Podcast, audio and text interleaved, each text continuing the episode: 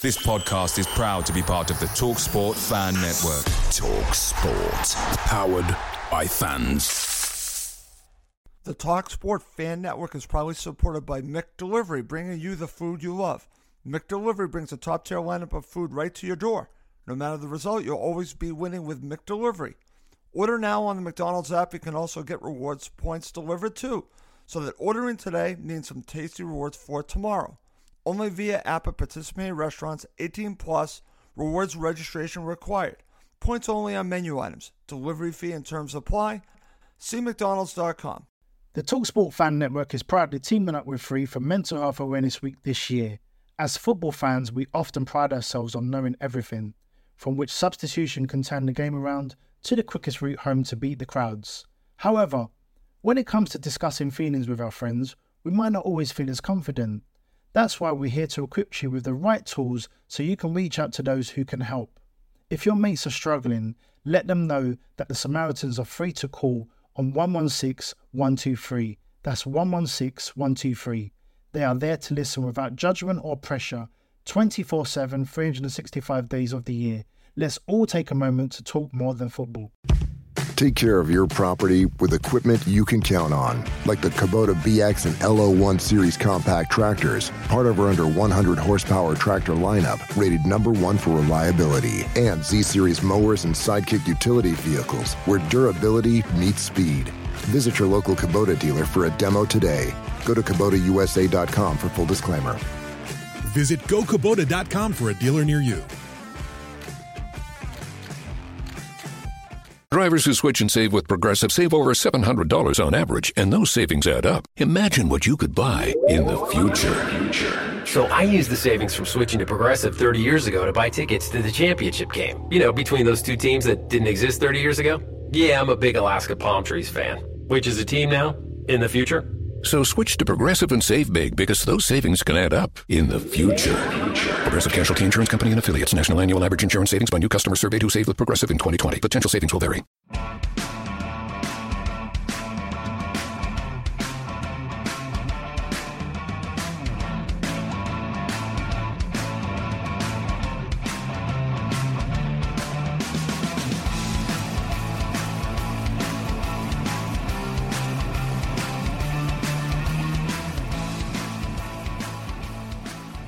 Welcome to Cottage Talk. I am Russ Goldman, and this episode will be looking back at the 1 0 Fulham victory at the championship playoff final at Wembley. And now the club has been promoted to the Premier League. I was there, and I look forward to sharing my thoughts on it. But I have several people on this episode to join me. First, Mr. Giannis, how are you doing? How are you feeling today? I don't. I still don't have a job, you know. I'm trying to find a job, and, and, and I don't know anywhere. Um, elated. I mean, it, what a what a what a performance. What a what a win. It's, I, think I don't think there's a fan out there that's not already is not still on cloud 74 right now. It's just Absolutely. it's surreal, and it's uh, it's nice to be able to re- start reading the papers and talk about online Premier League transfer gossip. That's when you know it's really going to hit. Absolutely, good stuff there, my friend. I look forward to doing the show with you, Mr. Cohen. You made it to Wembley along with myself. Thank you to the Fulham supporter that helped you out. We could talk a little bit about that, John Quinn, for doing that for you. Talk about your time at Wembley, and uh, I look forward to hearing about it. Yeah, first and foremost, thank you to John Quinn, who amazingly, very kindly reached out to me and arranged to get me and my family tickets. It was a great gesture, and it made my dream come true because it was just that. It was a dream to see my favorite club play at Wembley, to win at Wembley, to get into the Premier League and Saturday just made all those dreams come true. It was without a doubt one of the best days of my life, and I can't wait to talk more about it with you guys. I look forward to getting all of your thoughts on it. I'll be sharing mine in just a bit. But we have Mr. Dan Crawford on us from HammyEnd.com. Dan, how are you doing? Are you still on Cloud Nine? Oh yeah, mate. It's going to take a while to come down from Cloud Nine. I don't know about the rest of you. All right, you know, that was incredible, wasn't it, Russ? It was. It was. Dan, in the history of Fulham, where, where does this rank? Is this number one? Uh, for me, it's number one. Yeah, obviously, I don't go back uh, quite as far as some supporters, but um, yeah, it's right up there. I didn't think I'd ever see Fulham play at Wembley. So there was a part of me that was happy to be there. But of course, in a game of such magnitude, you want to win. Um, and there were several points of which I was slightly nervous. Uh, and that's an that's an understatement. Um, but we got there in the end. Exactly.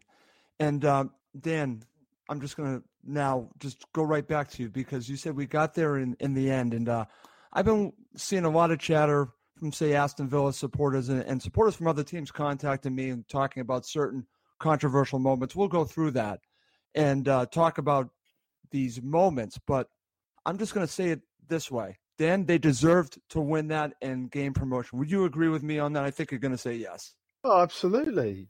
I mean, let's set aside all of that, um, all, all of the sort of talking points, if you like, right. from the match, Ross. I after the first half, I was astounded at how easy it was. You know, oh, they were dominant. Fulham could have been three 0 up at half time, and of course, Absolutely. being Fulham, we weren't 3 0 up at half time. um, exactly. We, we don't like to make it easy for ourselves. You know, we do have to sort of go through, you know, several heart attacks before the final whistle.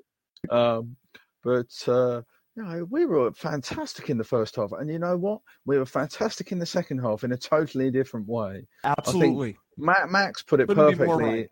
In the article that he wrote, where the first half showed our, our we- there was a juxtaposition, I think you said, Max, between the first 45 minutes and the second 45 minutes of pure grit and desire and determination. And, you know, there was almost an element of the players knew what was at stake and they weren't going to give in. They weren't going to give anyone an, an opportunity. And you know, Marcus Bettinelli kept a clean sheet at Wembley. He did. Five five years ago, he was playing conference football or below the conference for for Dartford. You know, and now he's in the Premier League, and that pretty much says everything about what a magical day that was. Oh, it was uh, completely magical. And Max, since uh, Dan just brought up your article, tell us a little bit about it. And uh, it's very interesting because uh, I was listening to a Aston Villa podcast, and uh, they were talking about the performance of um, one of the hosts. I was going back and forth with him, DMing. We we disagreed on their evaluation. One of the co-hosts, actually, I should just say one of the co-hosts, I disagree with uh, his uh, evaluation of uh, Fulham's uh, performance here because I, I, I thought again it was a a performance of two different halves. I, I think Dan really explained it well. I thought the second half was more about playing a little bit like Brighton did all of last season, just being really tough to break down and just doing your job. That's the way I looked at it. The second half was doing your job, and the first was really just being in complete control and dominant. Just share a little bit about your article. Is- that what your article was about? I have not read it. I apologize for that. Yeah, of course. I I think Dan did a great job of summing it up um, because it really is that juxtaposition between the first half of when we played our beautiful football, of when, uh, exactly as Dan said, it was easy. I turned to my family at, at the end of the first 45 and I said, I don't think that could have gone any better.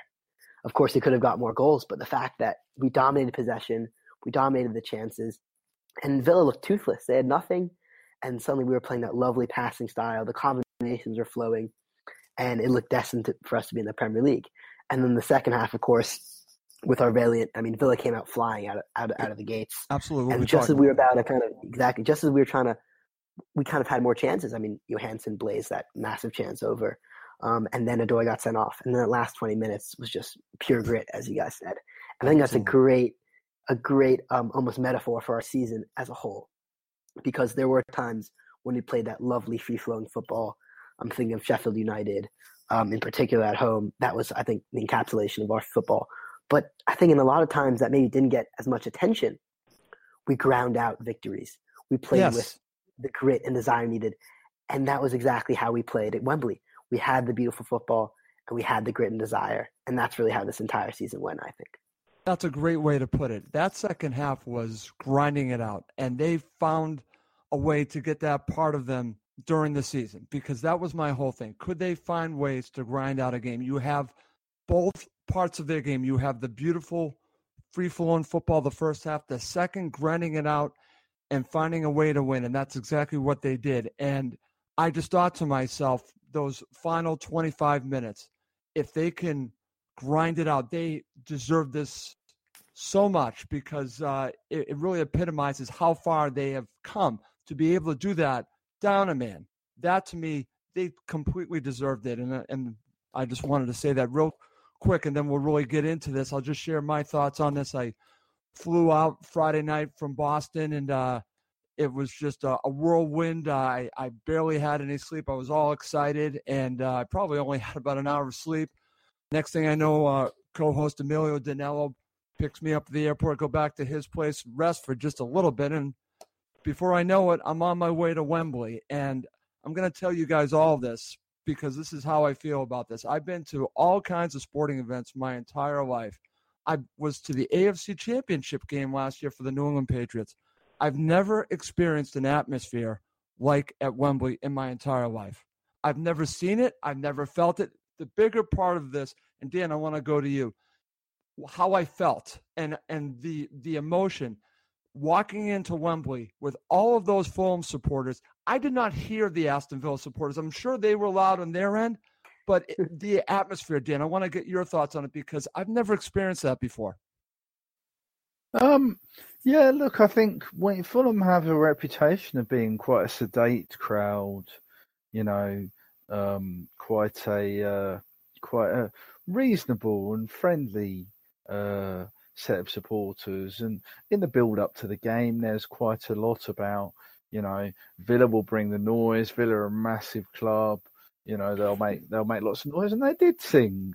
Um, and you could hear them on the highlights, like you, Russ. I couldn't really hear them uh, aside from the beginning and and and, and after the uh, and immediately in the in the second half. But um, you know, Fulham made a lot of noise. Um, Absolutely and you could tell from the players uh, that that was really helping them at times when they were uh, when they were struggling uh, in the game, especially that last twenty minutes, because it seemed like every time we kicked it out for a throw or something, the Fulham fans were celebrating like we'd scored another goal, um, which was extraordinary. But I also yes. think more than that, the um, the visual uh, effect of the uh, the white, white the sea of white, the white wall um, behind that goal was incredible. It was. I've seen a couple of shots of it from from the Aston Villa end, and it looks amazing. Totally agree, Dan, and, and I just wanted to bring up the atmosphere because I think it definitely played a role. The fans certainly played a role, and, and uh, I got chills hanging out with the uh, Fulham supporters. And before I go on any further, I just want to thank all the Fulham supporters that were nice enough just to say hello to me. I, it means the world to me. Everyone was so nice to me. Uh, I watched the match with uh, co-host Emilio Danello, Steve Lydiard, and also Reese Curtis, uh, along with Kelly Carlin came as well. Joe Tivey was there, and we just had the best time. It was nervy, but it was just wonderful to be among all of these Fulham supporters. I came all this way, and the minute I walked in, it just hit me like a ton of bricks. And I actually tweeted out, oh crap, I'm actually here for this. And I meant that in a positive way because I've never experienced anything like that. And uh, I, I just want to thank everyone that was part of the White Wall, everyone that I met, and just thank you, thank you, thank you because it was such a wonderful experience. And uh, you played a role in Fulham gaining promotion. I truly believe that. All right, Giannis, I'm going to start with you.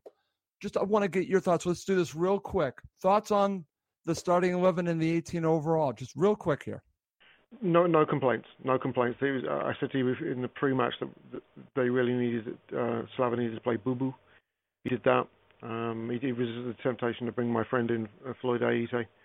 Uh, Kebano was the unlucky one not to make a feature on the bench, but you could see after the game he was as happy as anybody else. Um, you know, it was the right 18 uh, for the right occasion, and I really, I, I, I felt there was only going to be one goal in it. I just thought we had just too much um, too too much panache and uh, and, and Giannis, you got it right, didn't you? Yeah, well, yeah. I, I, just thought that we matched up really, really well. Although I think, um, um, you know, I think in in one crucial area, I thought it was going to be very even. One crucial area, I, I thought the big winner was actually the coaching because Bruce, Steve Bruce's, um, their tactics from the first minute were all wrong. You could see that they were sitting back, and um, you know, it was like they were playing not to, not to lose. And then second half, when he figured out they had a problem, they started attacking. But no complaints about the lineup. It was exactly what I expected. Okay, quickly, Dan, your thoughts on the uh, 18 and of course the starting 11. Yeah, I was really pleased with the starting 11. Um, I wondered if we might uh, go a bit safety first and not play Kamara uh, from Right. the beginning, but I was really pleased to see him in there because, you know, he is as unpredictable as anything. I don't think he knows what he's going to do. Um, That's a good point. Next, so how a defender can prepare to to play against him um, is is uh, unimaginable, really. And, and also, um, we got not not just the, the the personnel, but we got the strategy absolutely right. We came out on the front foot, and I think that was down to the confidence that the coaching staff have imbued into the team about the way that we play. So yeah, Slavisa had it spot on, and I think all of his substitutions in terms of how to manage the game were were were excellent as well. Because what we've added from last season is an ability to to be more professional um, and to be tougher to play through at the critical times, and that really came in very handy in that last twenty minutes. Absolutely, Dan. That's a great point. Managing the game. Slavisa did an excellent job doing that and make sure that we had the right players out there to end that match. That's a great point there, my friend. All right. Max, over to you. Your thoughts on the starting 11 and the 18 overall. Do you agree with the guys? Yeah, the, the main thing for me, I think the only real uh, question of debate was who's going to start in that right wing position. And as we've all said, you know, Kamara was clearly the right option. He was superb.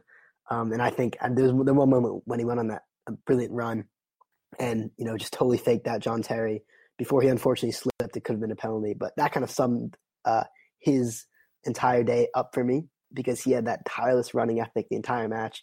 And then we went down for 10, although he got substituted off a little while after, he was a great outlet.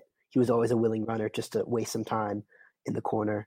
Um, and he really did himself proud, I think. And just to think that that was only his second start in a row and he hadn't started since the Burrow match back in January. That's what made that even the more impressive for me. Okay, excellent. All right. Guys, let's get into this. We're to do things a little bit differently. I just want to get your overall view of the first half. And then after that, we're going to go through a couple of key moments. There is a couple of controversial moments in this match that I want to spend a little bit of time on. Of course, we have to talk about the great goal by Tom Kearney. But Mr. Janaeus, I'm going to start with you. Just give me your overall view of how Fulham played in the first half. I thought they were excellent. Dan's already said that. I believe Max has as well, and I agree with that. Your thoughts? Yeah, they were excellent. I mean, our shape was very good defensively. We we looked solid. Um, very good link-up play with the midfield. Very good link-up play with the strikers. Um, I mean, it really was only one team in it in the first half. I thought I thought Villa really, apart from Grealish, in that first half were poor, poor. It almost looked like somebody put Percocet in their tea before the game. Do you think But- they were nervous, Giannis? Do you think they I think played look- nervous? I think they were flat. They looked just they just looked flat. They just didn't. There wasn't a lot of movement. They really didn't press high at all. Um, it's almost as if they were waiting for things to happen. And, and I think you know maybe maybe we maybe the Villa fans were uh, players were foxed by the wall of white. It can be intimidating going to a stadium and and seeing that. And it really you know they looked spooked and they looked slow. And, and the first half was really men against the boys. If anything, we should have been two or three up by the half. Okay, excellent there. Dan, over to you. It, it's funny because when I look at this going into it, I, Giannis and I were talking about how Aston Villa had all this experience, and I thought Fulham needed at least 20 minutes to really get their way into the match and then relax and then take it from there. And maybe this is just me watching the match being there. It just felt like Aston Villa were not in any gear. They were just flat, as as Giannis said. But I think maybe they were a little bit intimidated. I, I want to get your thoughts on the first half, but also how, how Villa came out in this match. Well, I think, as we said, um, as as we've all said, you know, Fulham started on the front foot, and actually taking the game to Aston Villa probably knocked them off their stride a little bit. Um, and I thought that was essential because we had to start well. Uh, if we'd have conceded the first goal, then Villa would have had something to hold on to, and they're a very good side at um, defensively and, and, at, and at shoring up a lead. Um, so we, we didn't need that to happen. I actually felt may, maybe they were intimidated, perhaps they were nervous, right. but I felt that um, Bruce was quite negative and um, cautious in the way that he sent his team out because you could see the very stark difference between how they got the ball wide and got their their wingers involved in the second half when they had correct to, very different to come out come out and play and actually that pushed the likes of Fredericks and especially Targett who had a lot of space in the first 20 minutes or so to go deep into Aston Villa territory um, that pushed them back in the second half so you know, I think we started at a tempo. We had an awful lot of the ball in the first 20, 25 minutes. And I think that just settled everybody down. And, you know, people realised there wasn't much to fear here and we just had to take our chance. And unfortunately, we did that. Absolutely there, Dan. All right, Max, over to you. Your thoughts on the first half. Yeah, I'm, I'm really glad you guys brought up kind of like the, the pre-match talk of how, you know, Villa were the more experienced side. We never had a player who played at Wembley and then ironically, they're the ones who started with little or no ambition. And I think it was really crucial that we had so much of the ball in that opening period. I glanced over at the big screen at one point, I think half an hour into the match, and it was like 70 to 30% possession for Fulham, which was remarkable. And that really showed, yeah, and Villa were so flat. I was almost so surprised that they offered so little in attack, considering, you know, how high powered their attack is with players like Grabban, Grealish, Snodgrass, you know, all undoubtedly Premier League quality players it didn't seem like they played with any ambition. Um, and not really played into Fulham's hands, uh, as you got mentioned. And of course, the goal I think came at the perfect time because it sometimes when, when we're on top early on in the first half, which we've seen at times this season, we struggle to get that goal, uh, and it might come later. But this match, we really got that early goal, and I think that that set the tone for the rest of the match, and that was really crucial. Okay, excellent, Max. All right, I'm going to go right back to you, and I'm going to give you the honors to talk about the goal by uh, Tom Cairney. Before that, we have to talk about that there was an opportunity from Boubacar Kamara in the 21st minute. Now that leads to the goal just a couple minutes later from Tom Cairney, but set up beautifully from Ryan Sessegnon. And uh, talk about the goal. Describe it to us, please. It was a goal of absolute beauty. And as we were discussing before the show, I think we've all watched it probably hundreds of times by now. It's it's, it's a beautiful goal. So I think it all starts out with a really intelligent a ball from Stefan Johansen. He takes it on first time, basically just inside the Villa half, smashes it right to the feet of Sessegnon, and it takes out around four or five Villa players with just one pass, which is crucial to getting that impetus to starting the attack. We like to probe, and then that was an incisive pass, and that really started it off. And Sessegnon's first touch, it was poor. I think Johansen might have overhit it, and Sessegnon wasn't ready. And it took it just to the point where uh, Conor Hourihane, the Villa midfielder, could have a chance to slide in and take the ball. But when you see this, I've watched this again. I don't really understand how Hourihane missed the challenge, but I think it has to go down to the deft touch of Sessegnon, who just eluded him, left Hourihane on the floor, and all he had to do then, he still had a lot to do, and he picked out the perfect through ball right in between Terry and Hutton, those two very old players, probably combined age of over 70 years old. He played it right in between them. And that's just, that, that's for me is all, what Sessegnon is all about. Because he might not have had the most influential game but when it, the matter, when he drifts into those central positions, he has that knack of finding the right pass, the right finish, and that's what makes him such a valuable player. And the pass was so good. Cairney didn't even have to take a touch, didn't even have to break stride. And what a confident, cool finish uh, right past Sam Johnstone. And after that goal, that was probably the loudest I've, I've ever heard a stadium ever. Yeah, loudest I've ever yelled. It exploded, and it, it, it was one of the moments I'll never forget in my life. I'm right there with you besides the final whistle, which we'll be talking about in a little bit, I'll tell you what, what happened with me in the final whistle, which was which was amazing. But um, let's move on. And uh, right after that, you have an opportunity from Boubacar Kamara once again. And Dan, I'm going to go to you. Let's start talking about a controversial moment that happened a little bit later. It involves Ryan Fredericks and Jack Grealish. Now, I didn't see this live. I didn't notice it live.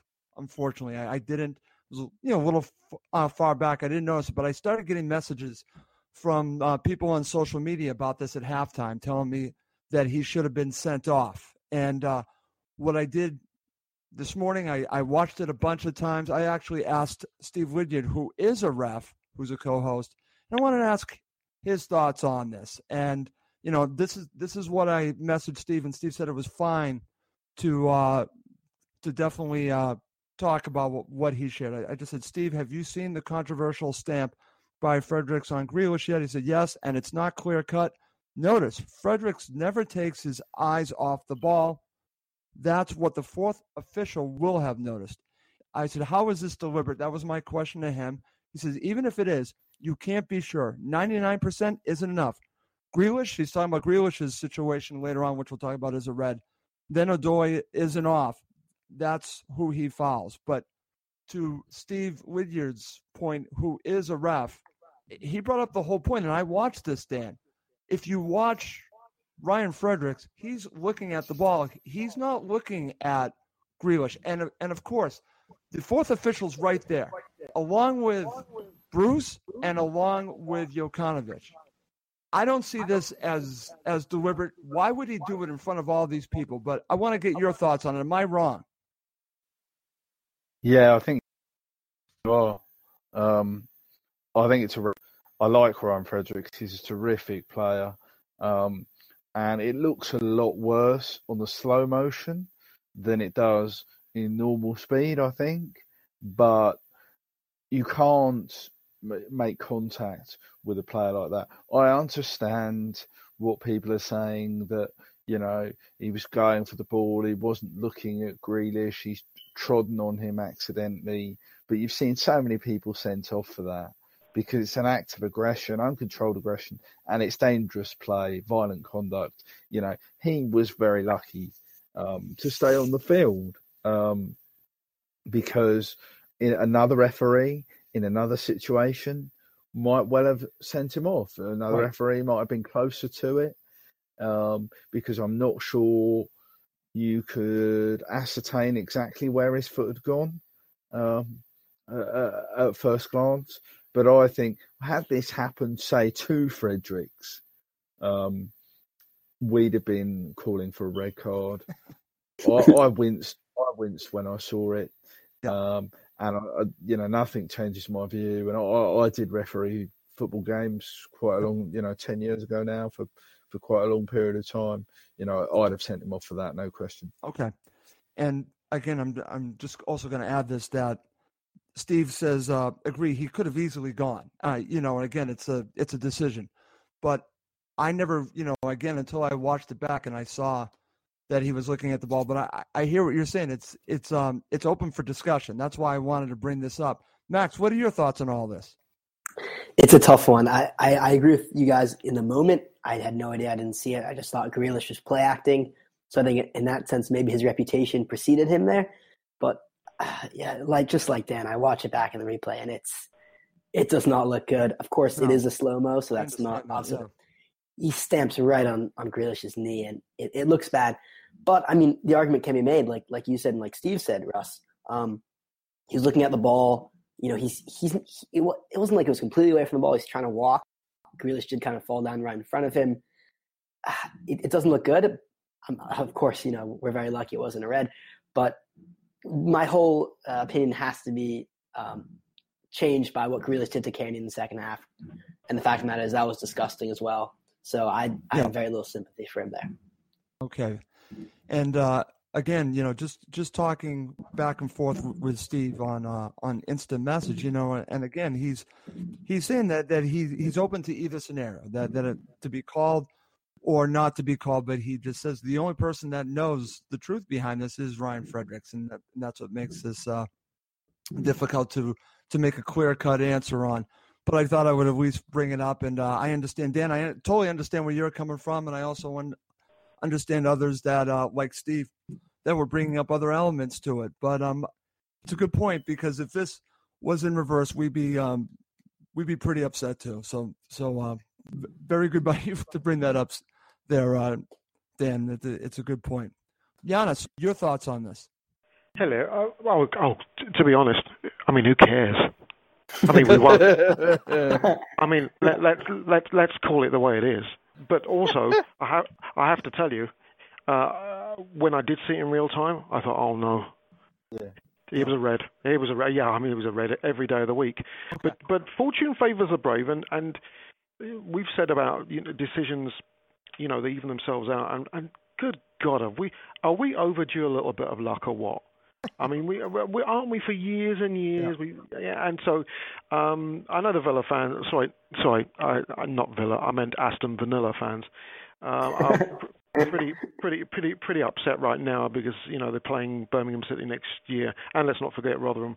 But to be fair, um, they really can't have any complaints over the whole game because the tactics in the first half were negative they were better second half, but really we were still the better side on the day. So okay. um, I wish them all the best next year when they're playing Millwall and the Ha Okay, very good. And uh, listen, I, I, I appreciate the commentary of Max and and Dan Crawford on this, and uh, everyone that has a, has an opinion. It's interesting because I, I was thinking just like Dan had said until I actually saw and Steve had pointed that out. But there are two ways to look at it. That's why it could have gone either way. And and uh, as Giannis said, uh, he sees it as as a as a red. I can see that, and that's why it's uh it's interesting to talk about. But in the end, like Giannis said, uh, you know, we deserve a little bit of luck, I guess. You know, so yeah. so let's uh let's move on from that.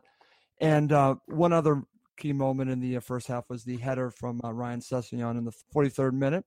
Now let's transition. Let's talk about the second half. And guys, we've already talked about this already that the play by Aston Villa changed. And Dan, you did a very good job, I believe, of uh, describing that. But let's go back to you and just talk about the early stages and the and the pressure that Aston Villa was putting on Fulham. Yeah, I mean they they obviously would have sat down at half time and realised that things weren't going very well, so they were going to be a bit more adventurous and a bit more aggressive. And the problem was um, Adomah became so much more influential.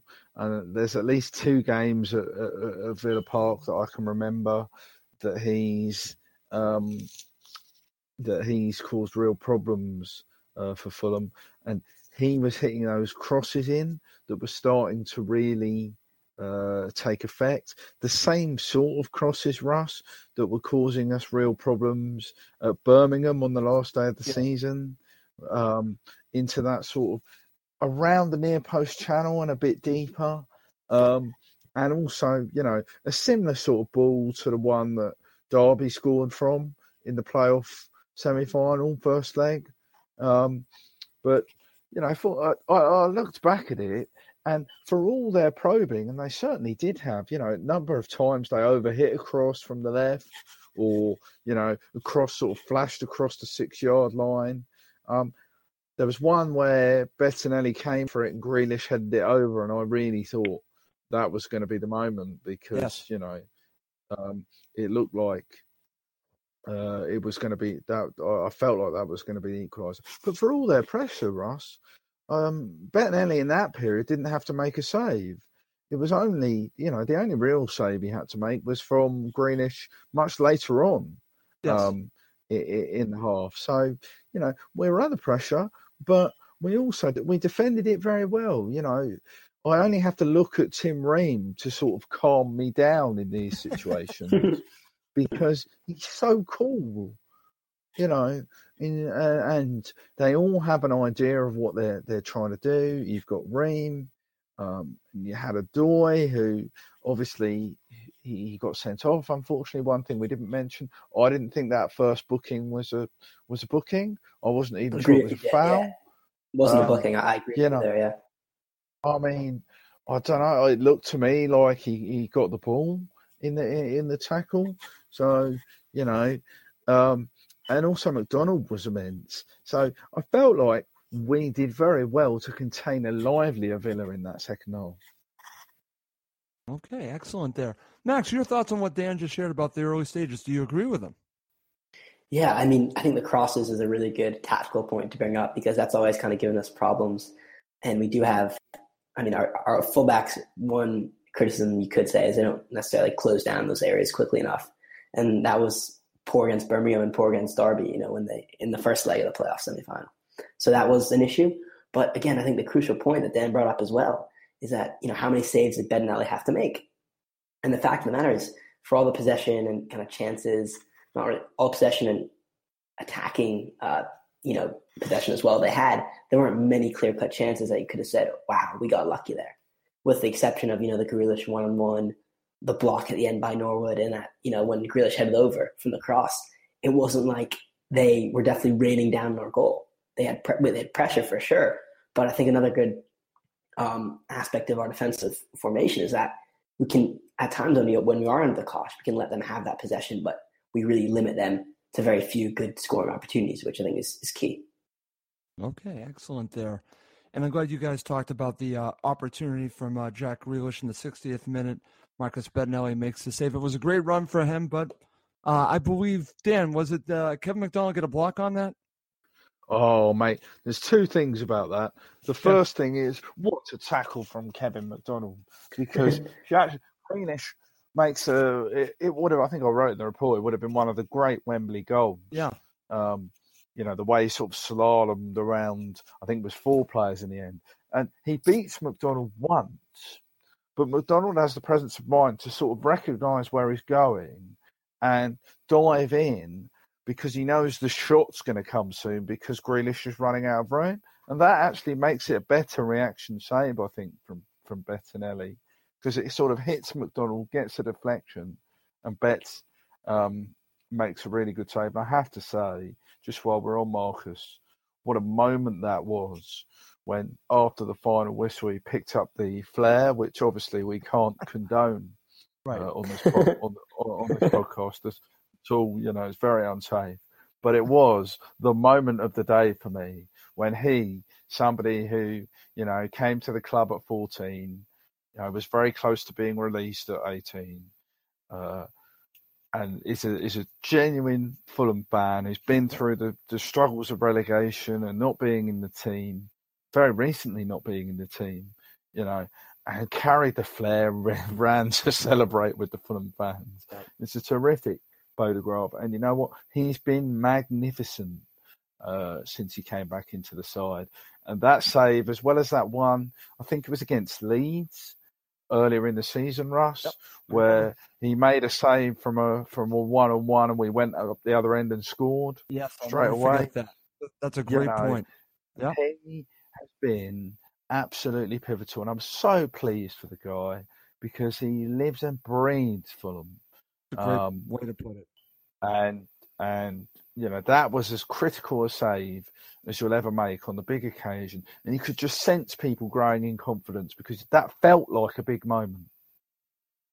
That's a great way to look at it, Dan, because again, we're talking about the different styles of, of from the first half to the second half, and you have this play, and you you really did, did a nice job talking about with all the huffing and puffing from uh, Aston Villa. You know, we're talking about their dominant play how dangerous was it? Well, this was the opportunity, and and uh, Marcus Bettinelli comes up big, along with Kevin McDonald. They really did their job because that would have been a great goal, like you mentioned. But the goal was not to be done because Fulham did their job, and that's what's great about it. Like you said, the confidence comes after that, especially with things that happen afterwards. And we're going to talk about some of them right now. Max, I'll go to you in the 63rd minute. Again, this is another controversial situation that involves Jack Grealish. This time, it's his tackle on Tom Cairney. I think it's a red. I believe uh, our uh, co-host uh, Steve Lydiard said it's a red. Your thoughts? Is should this have been a red and not a yellow? There's no doubt about it, Russ. That is a disgusting tackle. It should have been a straight red. And this is why I think Grealish is going to find it difficult to succeed at the big stage because he just has that attitude to be so petulant, so disgraceful. And, and, and, the fact of the matter is, he goes into that challenge knowing he's aiming to hurt Tom Cairney.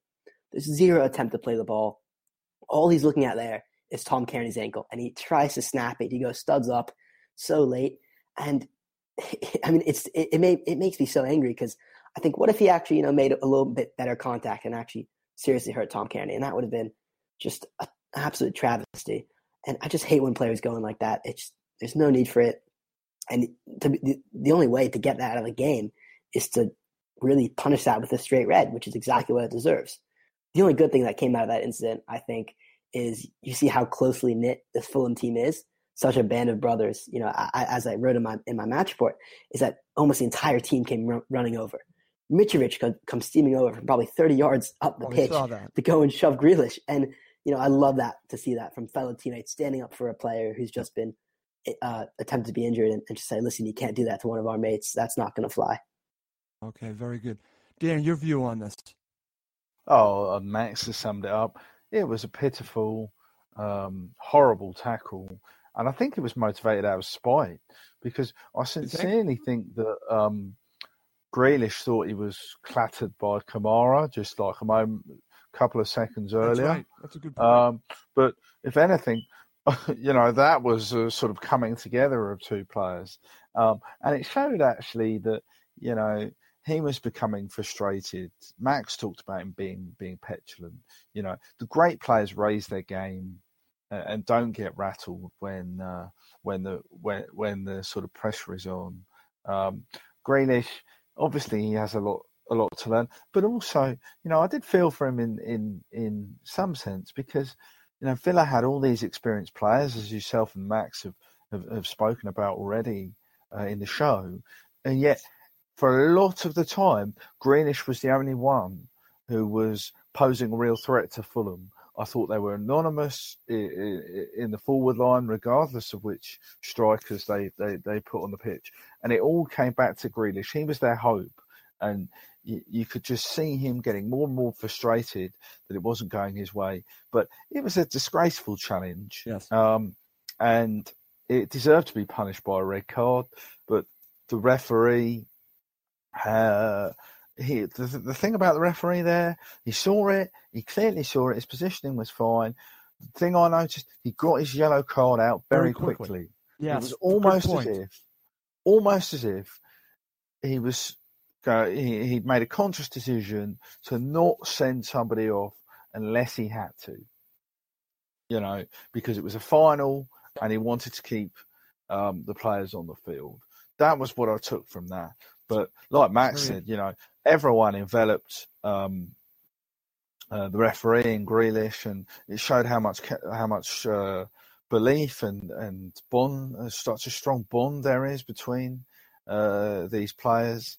Um, and unfortunately, rather than Villa being reduced to men, you know, we were, um, and that made it. You know, I felt like the final half an hour or so was going to be quite nerve wracking, and little did I know. Oh boy, boy, did it up it when we when we get to that in just a few minutes. Dan, I'm, I'm going to go right back to you because um this happened right in front of me. It happens in the 68th minute, a shot by Stefan Johansen. I, I right in front of me. I'm thinking, here it is. Here's the second goal, but it it, it goes wide. Love Steph Joe. Could he have done a little bit better here, or was there just too much pressure on him where he was? Well, I think there's two things. Well, if it was on his left foot, I think it would have been 2 0 because his left foot's his stronger foot. Sessegnon and, and Mitrovic do brilliantly to, to make this opportunity, Russ, because Ryan releases the pass at exactly the right time. Unfortunately for Steph, he's got two. Um, well, how old? How old did you call these defenders, Max? Uh, ancient defenders that had about seventy years between them, or Yeah. something like that. That's brilliant. I love Exactly. that. Um, but they both sort of converged on Stefan at the same time. So he had to hit it, and unfortunately, when he at the point that he struck it, he was leaning back, so it was always going to go up. And I had the same feeling as you. I just thought, oh no, I really hope we don't miss that chance. Yeah. But it was just in a period where we had a couple of good opportunities. Right. I think think there was a header from Mitrovic from That's right. Targett's cross Yep. where he sort of guided it wide, and he'll feel like he could have done better. And McDonald headed wide from a corner too. when he was being manhandled. And you know, I had this horrible feeling that you know we hadn't taken our our chances, and at one 0 you're still uh, vulnerable to a defensive lapse or a moment of brilliance. Um, and it kept us on tender hooks, didn't it? It did, Dan, and uh, I thought that was our moment, but it was not to be. And I started thinking, oh, when is their moment going to happen? And of course, then we, we're going to talk about the end of the match. But uh, Max, I want to go to you. I, I got a decent view of this, and there are different opinions on this. It, it involves Abubakar Kamara just one minute later, and uh, he goes down the box. It looks like to me it was right in front of me that he slips. Others think it's a penalty. Your thoughts? Yeah, I, I, I think it's probably a slip. I, I think that's probably the fairest thing. I don't, I don't think it's a dive. I don't think it's a foul. I think it's just a slip, simple as. But I think that whole situation was really just created by his his amazing pace, and he just picks up the ball and in, in inside his own half, and just completely steams past the Villa midfield. And when he's one on one with John Terry, Um, I, I, wrote about this actually into the into the uh, the preview of the match. You know, that's going to be the situations where he's going to thrive when he's one on one with these um, old, aging, not very pacey defenders. He's going to have a field day, and he almost cut back in and, and applied that perfect finish, which I think would have been the ch- uh, cherry on top. Um, which really kind of sums okay. up that, that little period we had where we really were dominating, as you guys mentioned, just before right. sending off. Now, want to get your thoughts on the follow up by Jedinak. You saw it happens right after. What about that situation? Yeah, that that was that was really odd because the ball really had gone, and I, I, I do think the issue was he Kamara probably it was Jedinak, correct? Yeah, uh, I'm was it Terry? I'm I'm not sure. I'm not, I think it might have been the defender. What what do you think, Dan? I thought it was Jedinak. Actually. Yeah, okay. I, I don't think it was he who shall not be named. yeah, okay. Yeah, sorry, I got that one wrong. But yeah, I think he was already down on the ground. The, the ball had already gone. Then Kamara kind of flew himself to the ground again. I think that that's probably where his reputation probably got ahead of him because he had that dive in the Derby match, and I don't think the, the referee was going to give a penalty for that. Okay, okay, very good there. Right, Russ, but that was that was clearly a foul. I know. I accept that the referee wasn't okay. going to give a penalty because he sort of. It's almost like he had that sort of um, no penalty gesture. He'd prepared right. it in the he prepared it in the mirror in the morning before the game because right. he did it so many times. Um, but that if if that is not a penalty, because of mm-hmm. course in the rules of the game it doesn't matter where the ball is. That's mm-hmm. why you get penalties for people like elbowing somebody in the penalty mm-hmm. area, right? Or for people holding somebody down at a corner when the ball's gone to the other ed- other side of the penalty penalty area. I mean, he clearly, I think he does slip for the first one. The second one is an outra- outrageous tackle. Well, that's why I'm bringing that up, Dan. Sorry. No, yeah. not a problem. It, you know, and again, because because everyone's focused on the first action, I don't think enough has been talked about the second action. That's why I wanted to bring that up. Okay, but so you think the second part, well, obviously is a foul. Yeah, and what when when there's a foul in the penalty area, it follows that that's a penalty. Okay, very good there, my friend. All right, I'm going to give you the honors to talk about the situation with Grealish and Dennis Odoi, and uh, I like Dennis Odoi a great deal. I think that he needs to be more cautious in this situation. That's just my opinion. I want to get your opinion on on that uh, that situation, which led to the second yellow card and obviously his sending off. Yeah, I mean, unfortunately, this is a sending off. I, I can't really see how how how else you view this. Um, I think I said already I wasn't sure about his first. In fact, well, I was sure about his first yellow card. It wasn't a yellow card for me, but this one, it's clumsy, it's dangerous, it's almost panicked, and Dennis has done a terrific job as a sort of um, converted centre back, a makeshift right. centre back. Exactly. But we had this sort of situation before once at Brentford where he made a, a needless tackle um, and got got punished for it. And I don't know if either of you have seen this interview with Kevin McDonald on the Fulham website, where he oh, I won't do a Scottish accent because it's terrible. um, oh, give it a go! I, want to hear this. No, no, it's more Giannis' domain, I think. But um, he says something like, "I'm absolutely going to hammer Dennis when I get inside. I'm going to hammer him." Um, because the, the, the your natural centre back would realise that Grealish has probably miscontrolled the ball or put it a little bit too far ahead of both himself and the opposition player. So actually, he doesn't need to to dive in like that. Um, but unfortunately, yeah, it, it probably is a, uh, another yellow card, and it put us under tremendous strain for the rest of the game. It totally did, Dan. And uh, we're going to be talking about the later stages of this match, the last 25 minutes, which were crazy. And uh, when that happened, um, I'm not going to lie to you, I, I, I thought, okay, if they can see this out, they completely deserve it, like I said before. But I was extremely nervous. I said this is going to be their opportunity. Talking about Aston Villa, and whenever they had a free kick, I would turn to Emilio and said, "Oh no, here it is." But it, it never came to fruition, thankfully. But before I get your thoughts on the uh, later stages, both of you, I just want to mention because Dan, you already talked about this. I think it's key to talk about the substitutions by Fulham. You have um, Oliver Norwood coming on for Stefan Johansen in the 72nd minute. You have Tomas Kalas coming on for Abubakar Kamara in the 77th minute.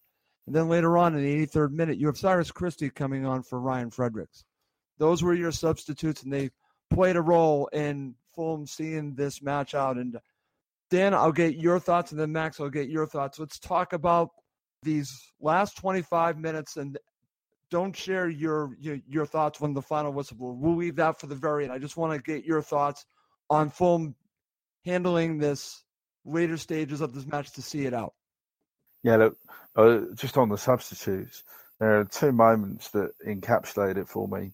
Ollie Norwood has been fantastic, I think, as a squad player yeah. um, for this team throughout the season. He deputised very ably for various midfielders who were injured in the early part of the season. He hasn't seen as much of um, the action uh, as perhaps he would have liked later on, although he did score that penalty against Middlesbrough, which we can't forget. You know, we, we should never forget that. But his moment of the season has to be that unbelievable tackle on Conor Hourihane. That was great. My, moments after coming on, I'm sure of it. Um. And it just, oh, it was brilliant.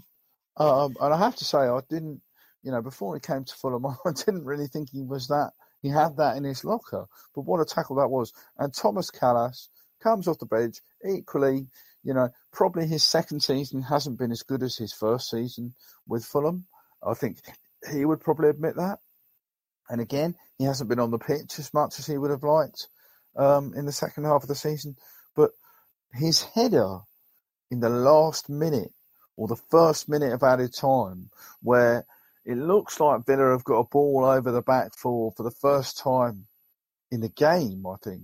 And Kalas jumps and he jumps a very long way in the air, but the ball looks like it's behind him and he hangs in the air and somehow he gets his head to it. Not only does he get his head to it, but he heads it further up in the air, thereby reducing the chance of Villa making something from the from the uh, rebound.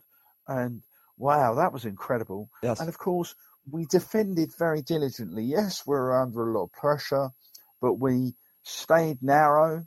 We made we made Villa go out wide. We got bodies back into the penalty area. We blocked a lot of things, and we were disciplined. We knew exactly what we had to do. Um, and goodness me, we um, you know I can't think of many clear cut chances that Villa had in that in that period. Maybe there was one header from Hogan, yes, who always seems to who always seems to score against us. But we did a brilliant job with 10 men of nullifying Villa, who thrown on an extra couple of forwards themselves. They did. They did. And uh, I thought their moment, then was the uh, free kick by Robert Snodgrass that went wide. But besides that, like you said, the header from Hogan, there really wasn't much. They also, again, I've seen a lot of this from Aston Villa supporters. Uh, the uh, the call for uh, handball on Dennis Odoi. I've seen that a few times, and I believe there was also one that they were claiming for Tim Ream. I, I don't see that in no, any, either one of those. Dan, I think you agree with me. And then, of course, the very end with uh, Jack Grealish. I watched this uh, with Matt Targett, and uh, again, that's not a penalty. No, no, no, no. Look, seriously, I would be, I'd be screaming about it still now if any of those penalties had been given. I know. Uh, you know, no, sorry. I, that's just what happens when you yeah. when you're desperate and you you you're screaming for anything. Hell, we we've been in that position a few times.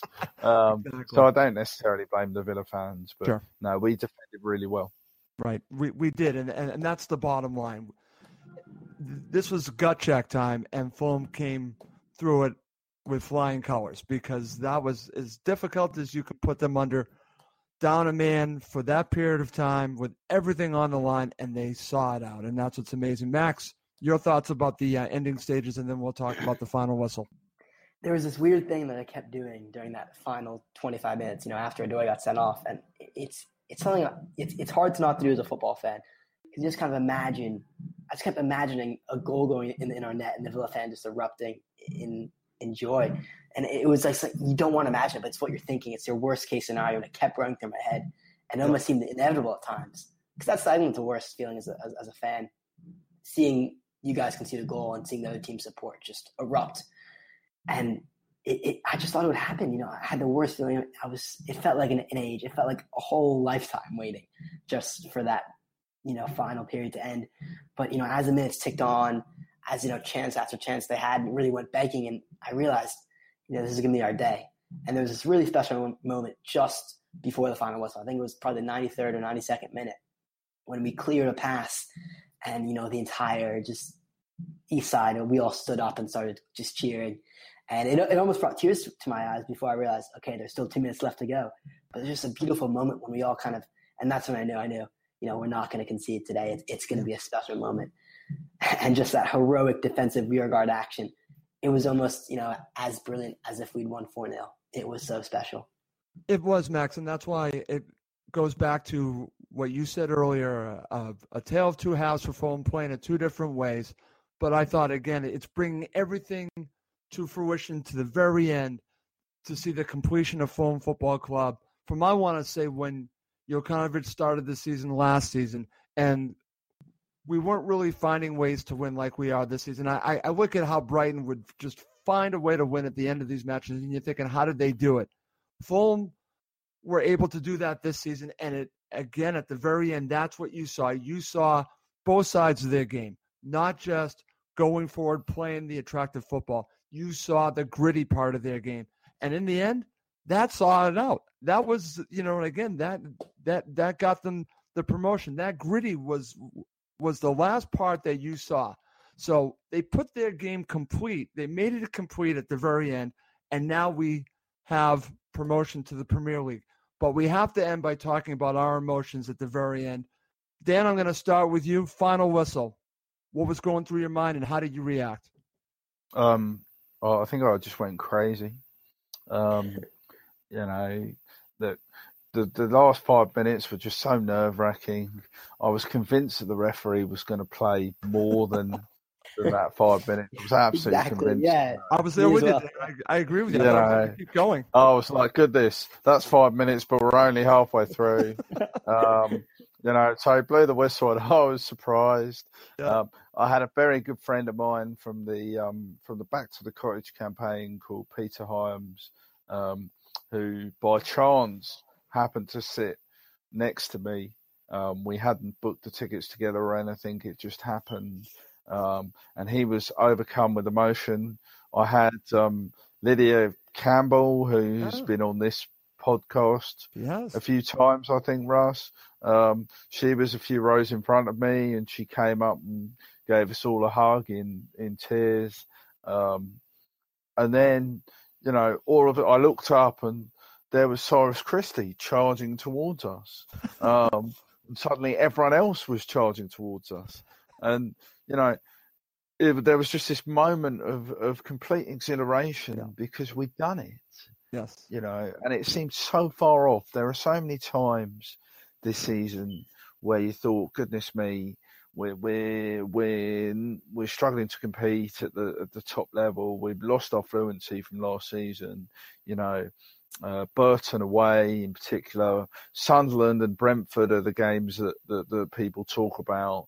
Um, and I was just overcome with emotion because uh, it was a special day to do it there and in the manner that we we did it. Um, and also for a lot of the supporters, a lot of long-standing supporters who've been going to Fulham for a lot longer than than I have, and you know, I think some of us probably felt that that 13 years in the in the Premier League was as good as it got, and the fact that Slavisa Jokanovic now has the opportunity with with some of these players, you know, we've got four or five or six players who who genuinely can play in the Premier League, as in they're, they're, they're very much good enough to grace that that level, and I'm excited that we'll get to see the prospect. The the we'll get to see how um, Slavisa molds a team for the Premier League, and we'll see some of these exciting talents develop. But yeah, it was um, it was a crazy uh, reaction after the final whistle, and and the celebrations weren't bad either. Celebrations were great. Max, over to you.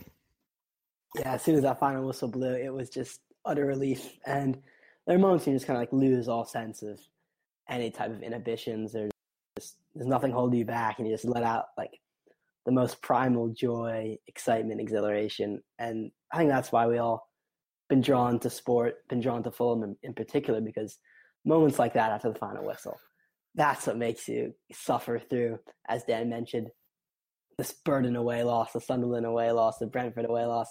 I mean, and it, it just felt so good for me because, I mean, the, the Felix Magath era.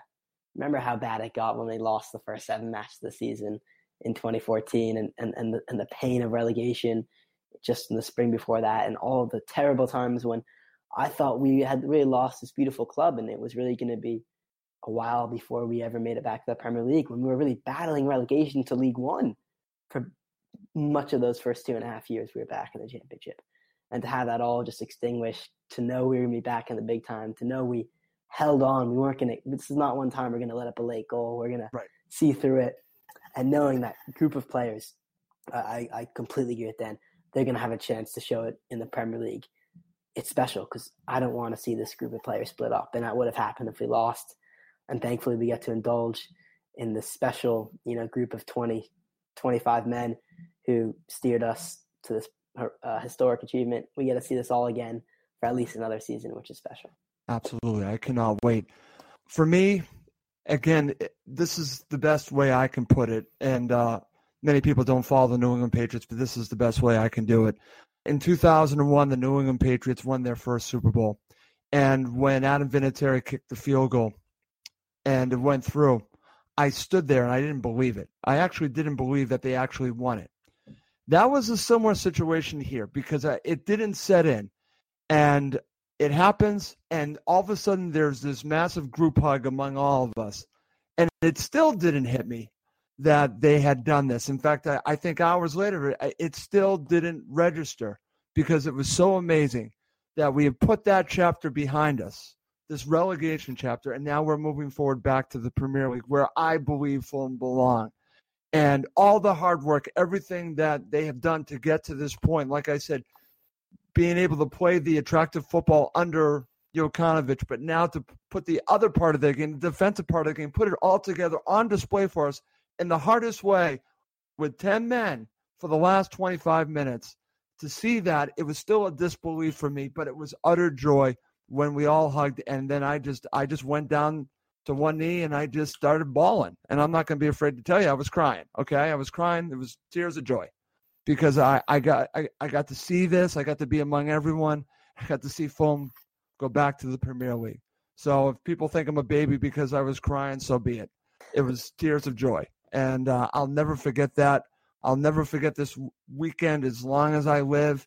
It was amazing, and uh, that was putting it all together at the very end. I was still in disbelief when we were hugging, disbelief when I went down to to one knee and started crying, but you know, because it just wasn't it, it was just emotion. But I'm still like, I can't believe that this has, has finally happened. It did, and now we have so much to look forward to, guys. And listen, I do have to wrap up this show. Mr. Crawford, thank you so much for, for, for doing the show. This was excellent. I'm glad that you could join us tonight. Thank you so much, guys. It's a pleasure to uh, to spend time with you always, and uh, enjoy your summer, and uh, you know enjoy the Premier League because we're there. Absolutely, fantastic, Max. Thank you so much again for uh, for doing this tonight for for all the shows you've done during the year. You've been fantastic, and uh, I can't thank you enough. And uh, if you haven't checked out Max on on the boot room, please check it out. He is being prolific, writing writing on, on the boot room. Check him out. But uh, I was thinking about so many people. One of the people obviously I was thinking of Giannis. Giannis actually unfortunately had to uh, drop off early, and uh, thank you Giannis for for doing the show. I think about people like him. I think about people like you, Max. Of course, Dan. So many people deserve that moment, and you deserved it, Max. Russ, thank you so much for those amazingly kind words. You're, you're far too kind, but I just want to give you a massive thank you as well. I, I was just like one of the fans uh, who you mentioned beforehand uh, for much of the for much of you know I've been listening to Cottage Talk for a very long time, and it's always been a dream of mine to actually be on this podcast. And this year for me has just been a dream come true as well, just to be on there with you, sharing my thoughts on the Fulham community. And it really came full circle uh, after this match because a bunch of supporters reached out to me I'll give a quick shout out to Neil Stort, uh, who's an American supporter who tweeted at me. After I saw that. And and not just and what he said was, thank you so much to me. And, and of course, all the credit goes to you, Russ, for organizing this amazing podcast and keeping it going for so long. And he also said, Max, thank you for helping me get in, into Fulham. He's a new Fulham fan. He's an American. That's and that means the world that we can help out supporters like that and just bring joy into people's lives because that's what Fulham is for me. And I know yeah. it is for you and Dan. Absolutely. And that's why I think the power of a podcast like this is just boundless because we can bring joy to people's lives while talking about the club we love. Yeah. And the club we love just happened to have the best day in a very long time this weekend. and I think we're rightfully enjoying that. And as Dan said, we're enjoying that for the whole summer. Absolutely. And uh, I just want to mention so I just want to thank all the listeners. We're still going to have more shows. Don't think that we're stopping Cottage Talk for the summer. We're going to have plenty of shows. And I just want to mention we are in the process of uh, planning our year in the Premier League, and we are going big time. There are going to be some changes to Cottage Talk that I think are going to be extremely positive. We're going to be expanding Cottage Talk. I can't go into more detail about that, but you are going to get more of Cottage Talk next season. That's all I'm going to say right now. But I want to thank you all for listening. Definitely want to thank my co hosts, Max Cohen, Daniel Crawford from HammyEnd.com, and of course, Giannis Janaeus. I'm Russ Goldman. Thank you as always for listening to Cottage Talk. The Talksport Fan Network is proudly teaming up with Free for Mental Health Awareness Week this year. As football fans, we often pride ourselves on knowing everything, from which substitution can turn the game around to the quickest route home to beat the crowds. However, when it comes to discussing feelings with our friends, we might not always feel as confident. That's why we're here to equip you with the right tools so you can reach out to those who can help. If your mates are struggling, let them know that the Samaritans are free to call on 116 123. That's 116 123. They are there to listen without judgment or pressure 24 7, 365 days of the year. Let's all take a moment to talk more than football. It's the 90th minute and all to play for at the end of the match. All your mates are around. You've got your McNugget share boxes ready to go. Your mates already got booked for double dipping, and you steal the last nugget, snatching all three points. Perfect. Order McDelivery now on the McDonald's app. Are you in? I know I'm in. At participating restaurants, 18 plus, serving times, delivery fee, and terms apply. See McDonald's.com. This podcast is proud to be part of the TalkSport Fan Network. TalkSport, powered by fans.